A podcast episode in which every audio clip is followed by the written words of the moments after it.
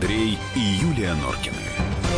В программе 120 минут.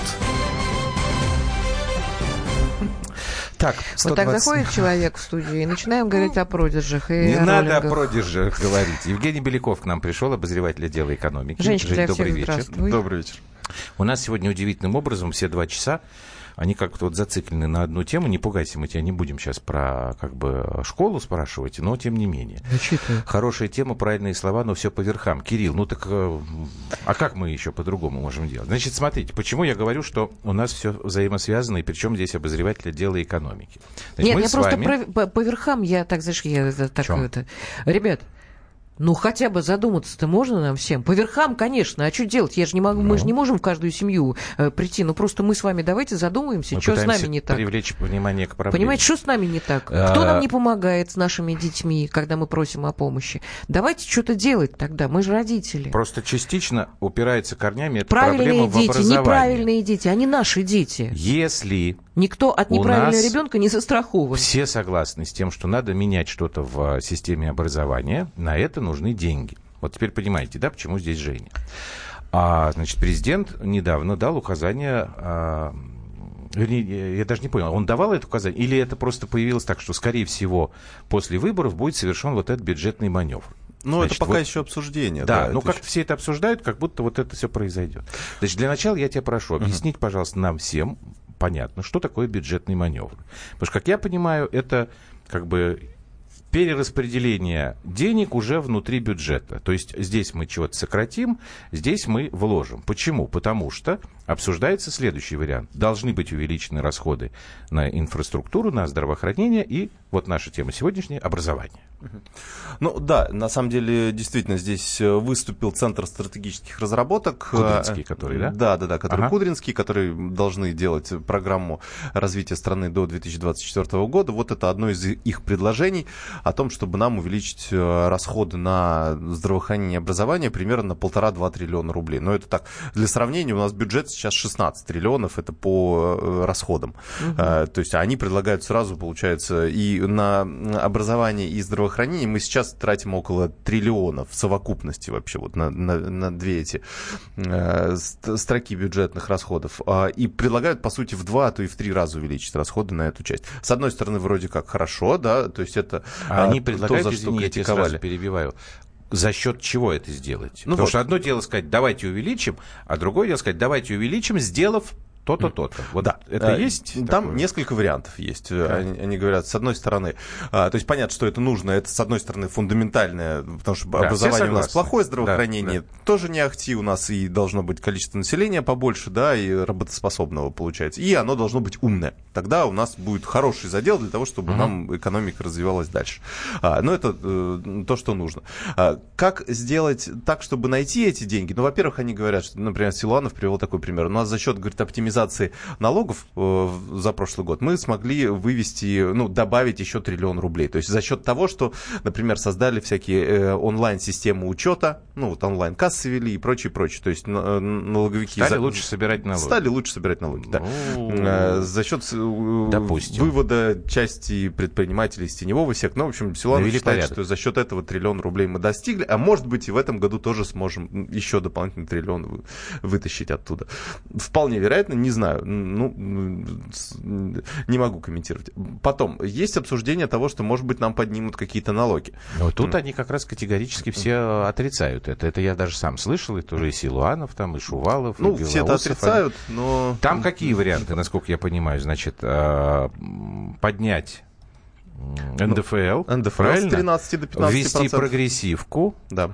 И, по-моему, еще что-то НДС. на НДС. да. НДС То есть тоже. это все как бы такие не очень популярные, наверное. Абсолютно непопулярные. То есть, ну, во-первых, это идет сразу же в разрез с тем, что нам э, президент обещал, что никакие налоги подниматься не будут. И опять вот это... Ну, то есть это для бизнес-климата просто какое-то ужасное э, мероприятие, потому что уже на моей памяти раза два, а то и три обещали не поднимать никакие налоги. А потом под- э, налоги-то, может быть, и не поднимали, при этом поднимали сначала страховые взносы, потом вводили торговые сборы, сборы, потом вводили всякие системы Платон, а, утилизационные сборы и так далее, так далее, то есть дополнительную нагрузку. Если еще и налоги поднимут, вопреки опять третьему а, наказу этого не делать, ну, это будет совсем, конечно, это, мне кажется, в нашей стране никто бизнесом просто, все просто перестанут заниматься бизнесом, потому что, ну, ну как, как здесь считать uh-huh. какие-то бизнес-планы. А, поэтому есть еще, еще один вариант есть. А, у нас же бюджет на следующий год рассчитан из цены на нефть 43 доллара за баррель. А, так называемые бюджетные правила. А, Не-не-не, да? это не бюджетные правила, это э, вообще, ну, то, есть, то есть э, расчеты сделаны, исходя из цены на нефть 43 доллара ну, за баррель. А если... Бюджетное правило 45. А, то есть э, от выше отметки в 45 у нас уже идут отчисления в стабилизационные наши фонды. А, но это как бы такая... На самом деле вот, эти, вот это бюджетное правило, оно вот для упрощения его можно вообще не брать. То есть нужно знать одну цифру. Цифра в 43 доллара за баррель, это цена цена на нефть, которую прогнозирует Минфин на следующий год. При да. таких раскладах, если цена на нефть будет действительно такой, а, то у нас будет дыра в бюджете порядка 2 триллионов рублей. Угу. Если цена на нефть будет 54 доллара за баррель, это тоже расчеты Минфина, то мы этот м- дефицит закрываем. То есть сейчас у нас цена на нефть 68, насколько я ну, помню, 67-68 да, да, э, долларов за баррель. Если она останется примерно на таком уровне, то у нас будет профицит бюджета. И, и, собственно, профицит он будет примерно, наверное, на уровень как раз этих триллион-полтора, который у нас, собственно, и недостаточно для того, Но чтобы... мы можем это э, сделать только как бы постфактум, правильно? Постфактум, конечно. Да. Ну, Какие нет, ну, главные... Ну, просто про бюджетные правила очень много пишут и просят это, вот, это... обратить на это именно внимание. Э, Извини, ну, Юлия. Бюджетное правило очень сложно... А, э, ну, то есть э, бюджетное правило в чем заключается? То есть, хорошо, у нас, например, цена на нефть 50, да, допустим. А, вот то, что сверху 45 идет вот в этот стабилизационный ну, фонд. Такие сверхдоходы Это, это, это понятно, как Но очень это, второй же рукой государство забирает эти деньги из тех же стабфондов, потому что для погашения дефицита бюджета. То есть это с одной рукой мы кладем, другой рукой забираем. То есть я думаю, что для обсуждения именно в нашем эфире это вообще не играет никакой роли бюджетное правило. Главное знать mm. условную точку окупаемости, да, как в бизнесе говорят. 54 доллара за баррель это а, та цена нефти, при которой у нас доходы сравняются с расходами ну, по, вот, по нынешнему бюджету. Женька, а все, что выше, умный. все, что ниже, ну вот ну, правильно, поэтому можно он считать. обозреватель отдела экономики, а не мы с тобой. Можно, можно я говори. тогда как-то бабские глупые вопросы начну задавать? Ну, правильно, можно? потому что ты же знаешь, что чего, что чего стоит Скажите мне, пожалуйста, э, статья расходов у нас в бюджете, э, какая самая большая? На что? На армию? Да, ну, первая, да, первая армия, Вторая. А потом у нас социальные расходы, пенсии и все, и все остальное. Так. Ну, они примерно так, одинаковые. А примерно. Госаппарат, э, насколько я помню.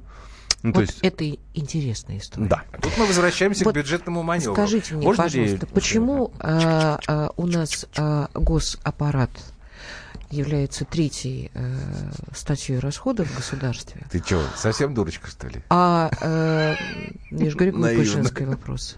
А образование и медицина э, как две сиротки. Сейчас вдруг решили вопросы. А давайте-ка подкинем. Значит, в Ивантеевке родильный дом закрылся. Это я местечковую историю. Хотя количество новых домов, которые там строят, да, я правда. даже себе представить не могу. Говорят о том, что Ивантеевскую больницу вообще да. совсем закроют. И будут люди в Сергиев Посад ездить. Это раз. Школы укрепляют, закрывают, укрупняют. укрупняют. Закрывают маленькие школы, укрупняют большие. Вокруг нас, Значит, кстати, есть говоря, классы А, Б, В, Г, Д, Е, Ё, Ж, и нет. дальше по алфавиту. Да? Потом мы хватаемся за а, как так? Учителей не хватает, врачей не хватает.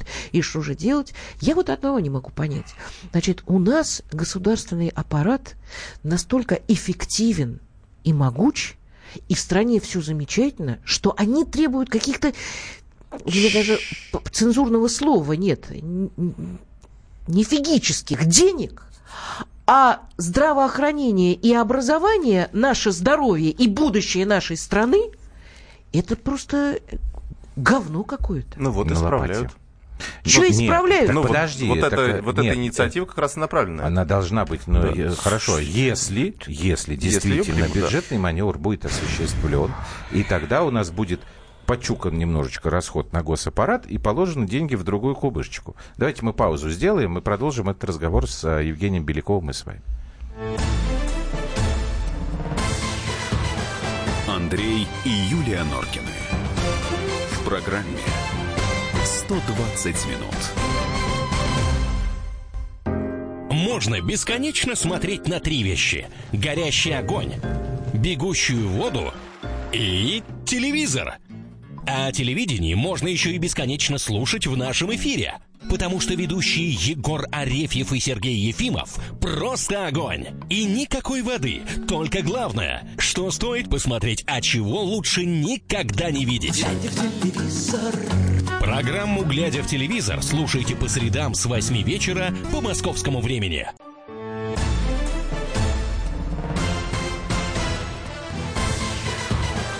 Андрей и Юлия Норкины. В программе 120 минут. Вот это тебе. Вот, И вместе с э, нами Евгений Беляков. Да, что мне? Норкин Как хорошую жену дурочкой называть. Понял? Нет. Ну, Во-первых, я сказал, я э, по-доброму усомнился. Что, дурочка наивная, что ли?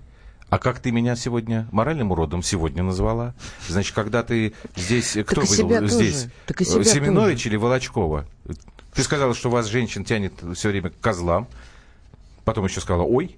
Так что не надо. Нет, я, я поправился, сказала, что а за хороших мы замуж выходим. Значит, вот, Так, по возвращаемся теме. к... Кудрину и компании не верю. Они уже рулили. Результаты мы сейчас расхлебываем. 83-33 написал. Ну, вот как-то так. Ну, на самом скажете? деле, тут, э, как бы, наверное, правильно говорить потому, а счет Кудрина и компании, потому что ведь э, мы же можем считать Антона Германовича Силанова как бы птенцом Ну, кудринского по сути, да. гнезда, по да? сути, да. Вот. э, По поводу, значит, бюджетного маневра, и остановились мы вот на госаппарате, который, как ты сказал, третий у нас по объему расходов. Вот чик-чик госаппарату можно сделать? Наверное, можно. Но на моей памяти, мне кажется, Но никто не было- сделает. Нет, попыток было миллион. Но у нас почему-то после каждой административной реформы госаппарат разрастался. Ну, вот какой-то, не знаю, заколдованная история. Ну да, у нас э, старались сокращать численность, но при этом сокращать, э, э, не сокращать количество денег, э, которые тратятся на это. У нас, кстати, недавно же была инициатива, что давайте мы будем сокращать, э, вот чинов, не помню, тут тоже Минфин, кстати, предлагал, кажется, сократить э, количество чиновников, но при этом оставить э, вот ту материальную базу, создать за счет сокращения чиновникам зарплаты. больше платить Не, зарплату. не больше, отставить ту же самую зарплату. Но их А, же ну, в будет смысле, меньше, оставить, да, значит, но их те, будет кто меньше, да. останется, будут Да. получать Но больше. за счет, э, но при... А, это Орешкин предлагал в Минэкономразвитии, да. Так. А, Что тем, кто останется, их нужно э, дополнительно стимулировать, чтобы они работали, ну, как бы не штаны просиживали, а на результат работали. Условно, достиг- достигли Ну, результата. Так они же а, не получили умеют. Они же умеют сам- только А вот э, штаны просиживать и э,